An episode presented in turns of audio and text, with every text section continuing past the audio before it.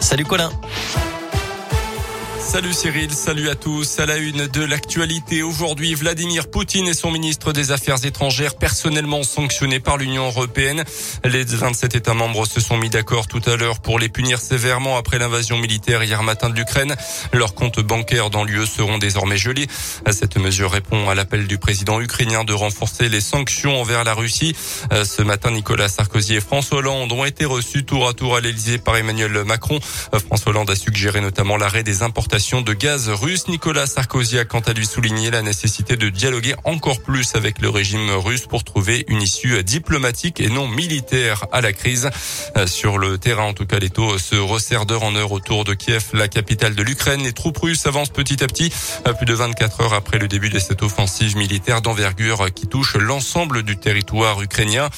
Lyon, la ville dit se préparer à accueillir des réfugiés ukrainiens ou des pays voisins dans les prochains mois. Grégory Doucet, le maire, précise travailler ce moment même avec la préfecture pour identifier des lieux, mais aussi des modalités d'accueil.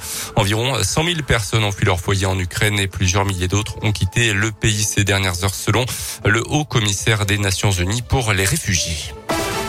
Dans le reste de l'actualité également, cette explosion ce matin dans le troisième arrondissement de Lyon, au Fort Montluc, on se trouve notamment le siège de la police. Explosion vers 7 heures ce matin, d'après les pompiers, il n'y a aucun blessé. La détonation s'est produite dans un bâtiment abritant une chaudière au gaz. Un accident d'avion dans la Loire ce matin, un pilote âgé de 63 ans a été victime d'un arrêt cardiaque au moment du décollage de son appareil monoplace Arwan. Selon le progrès, les secours n'ont pas réussi à le réanimer. Une enquête a été ouverte. Les sports et c'est parti pour l'Open 6 sens à Lyon. Le tournoi de tennis féminin de Lyon débute ce week-end avec les qualifications. Le tableau principal démarre lundi prochain après une édition 2020 clôturée juste avant le confinement. La seconde s'est tenue l'an dernier à huis clos. Cette édition 2022 doit donc être celle de l'envol. L'Open 6 sens grandit petit à petit même si les, les superstars du circuit n'y sont pas. Gaëtan Muller est le président de l'agence organisatrice Sport Plus Conseil. Pour avoir Serena Williams, c'est encore euh, d'autres aspects financiers, on va dire. Simplement, euh, c'était important pour nous, voilà, d'avoir de, la densité et euh, aujourd'hui d'avoir l'ensemble du plateau qui soit dans le top 100. Bah, c'est quand même très significatif pour nous et ça montre, ça vient inscrire définitivement le tournoi 6 sens métropole de Lyon dans le terroir, dans la grande famille des tournois WTA.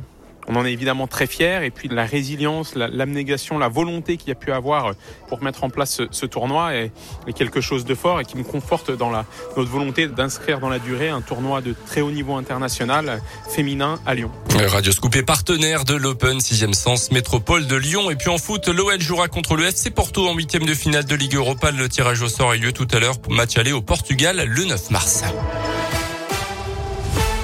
Merci Colin.